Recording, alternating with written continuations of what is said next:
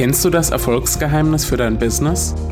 Das bist du, denn als authentische Persönlichkeit mit einer cleveren Positionierung gewinnst du nachhaltig mehr Kunden.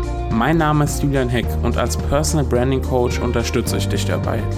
Und nun herzlich willkommen beim Personal Branding Podcast. Ich freue mich, dass du dabei bist. Lass uns loslegen.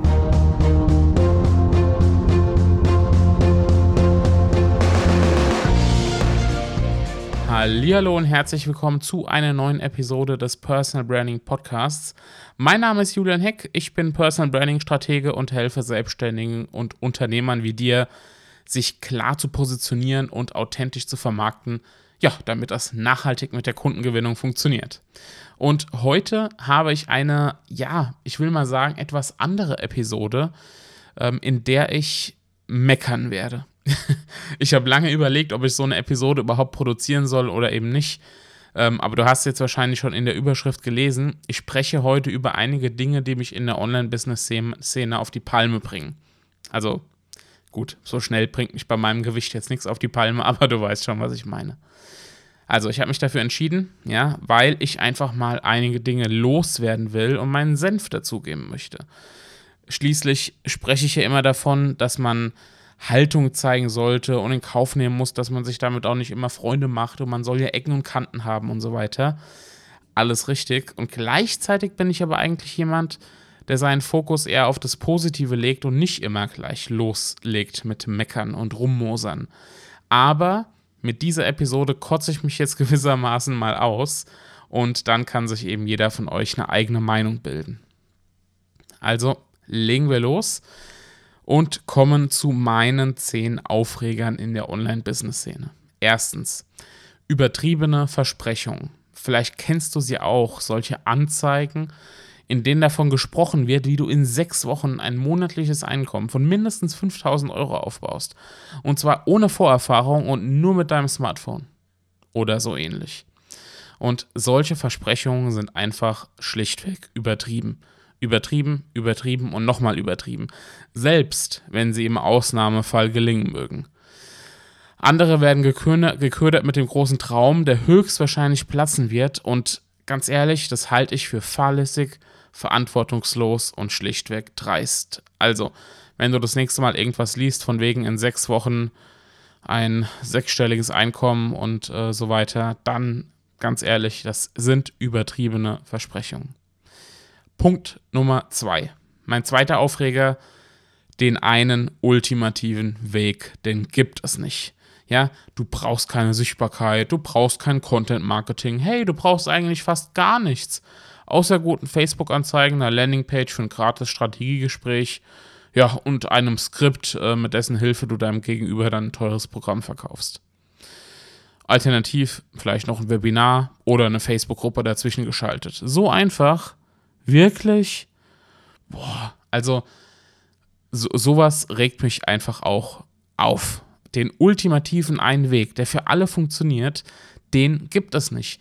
Und schon gar nicht sind das Wege, die auch nachhaltig funktionieren. Ich meine, sorgt sowas für Vertrauensaufbau? Ich habe hier mehr als Zweifel und stelle solche vermeintlich ultimativen Wege zum Erfolg wirklich stark in Frage. Aufreger Nummer 3 inspirieren lassen, nicht nachmachen. Manchmal muss ich nur die Seite fürs Erstgespräch sehen bei jemandem auf der Webseite und ich weiß schon, welchen Coach derjenige hat oder wen er kopiert hat.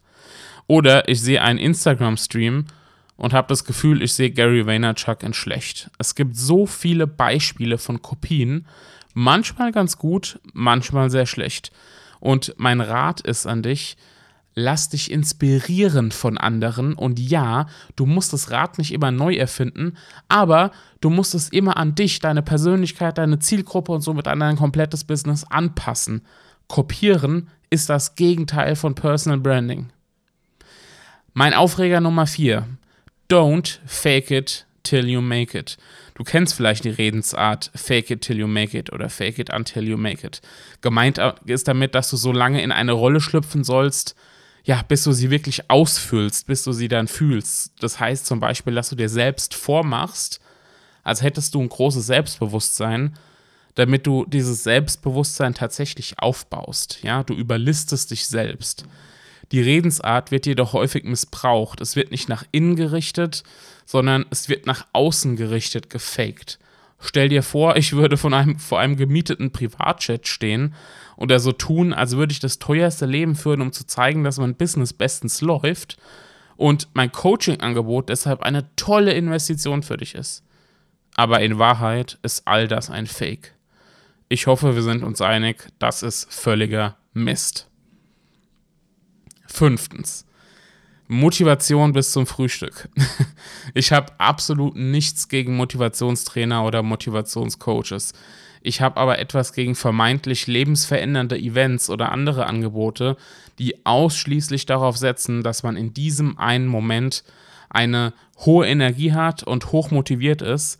Und das ist prinzipiell auch schön und gut ähm, und es darf sich auch toll anfühlen, aber es wirkt eben nun mal nicht nachhaltig in der Regel. Ja, eine hohe Motivation bis zum Frühstück am Tag danach bringt halt nichts.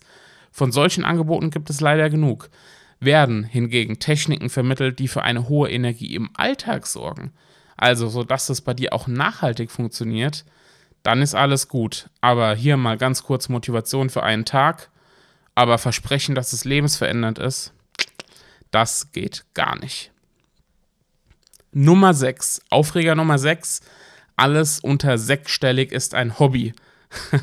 Diesen Satz habe ich mir nicht ausgedacht, ausgedacht äh, leider, sondern er ist tatsächlich schon gefallen von Coaches. Und ich muss nicht erwähnen, dass dieser Satz vielen vor den Kopf stößt und einfach nur frech ist.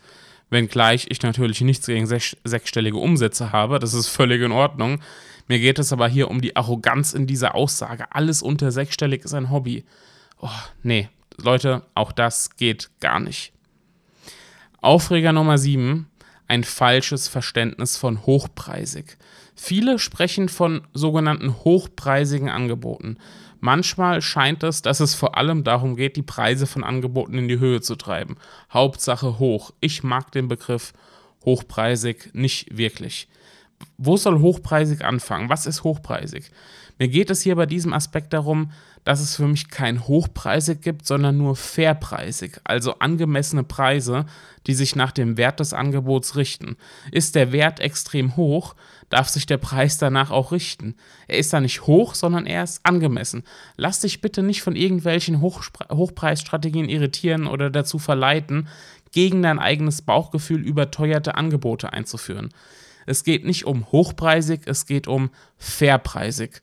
Und ob es dann zweistellig, vierstellig, fünfstellig, was weiß ich was stellig ist, ist völlig Schnuppe.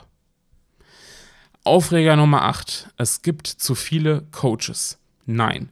Womöglich ist es ein Nervfaktor, der vor allem in der Coaching-Szene selbst vorhanden ist. Dort wird häufig geäußert, dass es viel zu viele Coaches gäbe.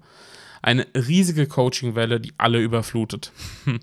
Jetzt wollte plötzlich, will jeder plötzlich Coach werden. Ich muss sagen, es kann eigentlich nicht genügend Coaches geben. Coachings sind eine tolle Möglichkeit, Probleme zu lösen oder Bedürfnisse zu befriedigen.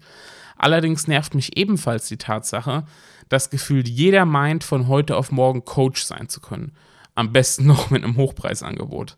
Nein, es braucht nicht zwingend eine Coaching-Ausbildung, es muss kein, man muss kein Zertifikatssammler sein, aber es braucht eben eine Grundlage für ein Coaching-Business und das ist bestenfalls die Erfahrung, in dem, was man coacht. Also, dass es viele Coaches gibt, ist kein Problem. Dass es viele Coaches gibt, die keine Grundlage für ihr Business haben, das ist sehr wohl ein Problem. Nummer 9, Aufreger Nummer 9. Unnötige Begriffe-Diskussionen. Das ist zugegebenermaßen eine sehr seltsame Sache, finde ich. Ich beobachte immer wieder, wie man über bestimmte Begriffe meckert, sogenannte Buzzwords. Authentizität ist ausgelutscht, Coach ist ebenfalls verbraucht, und Herzensbusiness ist auch blöd und dieses und jenes und überhaupt. Ganz ehrlich, ich halte diese Begriffe Diskussion für nervig, absolut nervig. Es kommt doch nicht darauf an, wie häufig ein Begriff genutzt wird ähm, und ob das jetzt andere, also sich andere damit titulieren oder was auch immer, sondern es kommt darauf an, was du in diesen Begriff hineininterpretierst und was du darunter verstehst. Nur weil es viele Coaches gibt, kannst du dich doch trotzdem Coach nennen. Deshalb müssen wir doch jetzt nicht erfinderisch werden. Also dieses, dieses seltsame Gemeckere über Begriffe kann ich überhaupt nicht verstehen. Wir haben doch echt anderes zu tun. Und Aufreger Nummer 10. die große Ungeduld. Der letzte Aspekt ist die große Ungeduld, die ich wirklich auch richtig, richtig häufig wahrnehme. Die Ungeduld bei der Kundengewinnung, die Ungeduld beim Umsatz machen, beim Reichweitenaufbau, die Ungeduld bei allem. Alles muss von heute auf morgen gehen oder innerhalb von sechs Wochen. Sechsstellig bis Jahresende. Mensch, ein Business darf reifen. Du darfst dir die Zeit nehmen, ein nachhaltig erfolgreiches Unternehmen aufzubauen. Bitte, bitte, bitte verfalle nicht in Panik, nur weil andere eine solche Panik verbreiten. Oder ähm, einfach enorm unnötigen Druck aufbauen. Ja, also hiermit ein Plädoyer für weniger Vergleiche mit anderen und mehr Vertrauen in sich selbst. Puh, das war jetzt einiges. Das waren meine zehn aktuellen Aufreger in der Online-Business-Szene. Es gibt sicher noch eine ganze Menge mehr, aber das soll es jetzt fürs Erste erstmal gewesen sein. Mir ist jetzt wichtig zu sagen, natürlich ist das eine oder andere jetzt ein bisschen überspitzt. Natürlich gibt es sicher viel mehr Selbstständige und Unternehmer, die auf der guten Seite der Macht sind. Ja? Mir geht es bloß darum, zu sensibilisieren. Und ich hoffe, mit dieser Episode gelingt mir das ein kleines bisschen. Ich bin jetzt natürlich enorm gespannt, was du dazu sagst. Ja, empfindest du das genauso wie ich? Würdest du alle zehn Punkte unterschreiben oder siehst du da Dinge anders? Ähm, sind die Dinge bei dir überhaupt präsent? Sag mir deine Meinung auf Facebook, zum Beispiel in meiner Solopreneur-Gruppe. Da habe ich jetzt gerade gestern auch ähm, nach ja, eurer Meinung gefragt und da kamen auch einige Aufreger ähm, zustande, beziehungsweise wurden gesammelt. Ähm, schreibt mir bei Instagram, schreibt mir bei LinkedIn oder schreibt mir auch sehr gerne eine E-Mail an podcast.julianheck.de und ähm, dann freue ich mich sehr auf deine Meinung. Wenn du alles nochmal nachlesen willst, alle Punkte sind aufgeführt ja, in meinem Blog, im entsprechenden ähm, Blogbeitrag zu dieser Podcast-Episode findest du entweder unter julianheck.de ähm, beziehungsweise julianheck.de slash blog oder unter personalbranding-podcast.de. Dort findest du alle Episoden und auch alle Artikel zu allen Episoden. Aufreger-Episode zu Ende. Ähm, nächstes Mal geht es wieder konstruktiv weiter und mit einem positiven Blick. Aber naja, auch sowas muss mal sein. Ich wünsche dir jetzt einen ähm, unaufgeregten, ruhigen, erfolgreichen Tag, wie auch immer du Erfolg interpretierst. Ähm, es geht nicht immer nur ums Geld. In diesem Sinne, hab einen wundervollen Tag, bis zur nächsten Episode und ciao, dein Julian.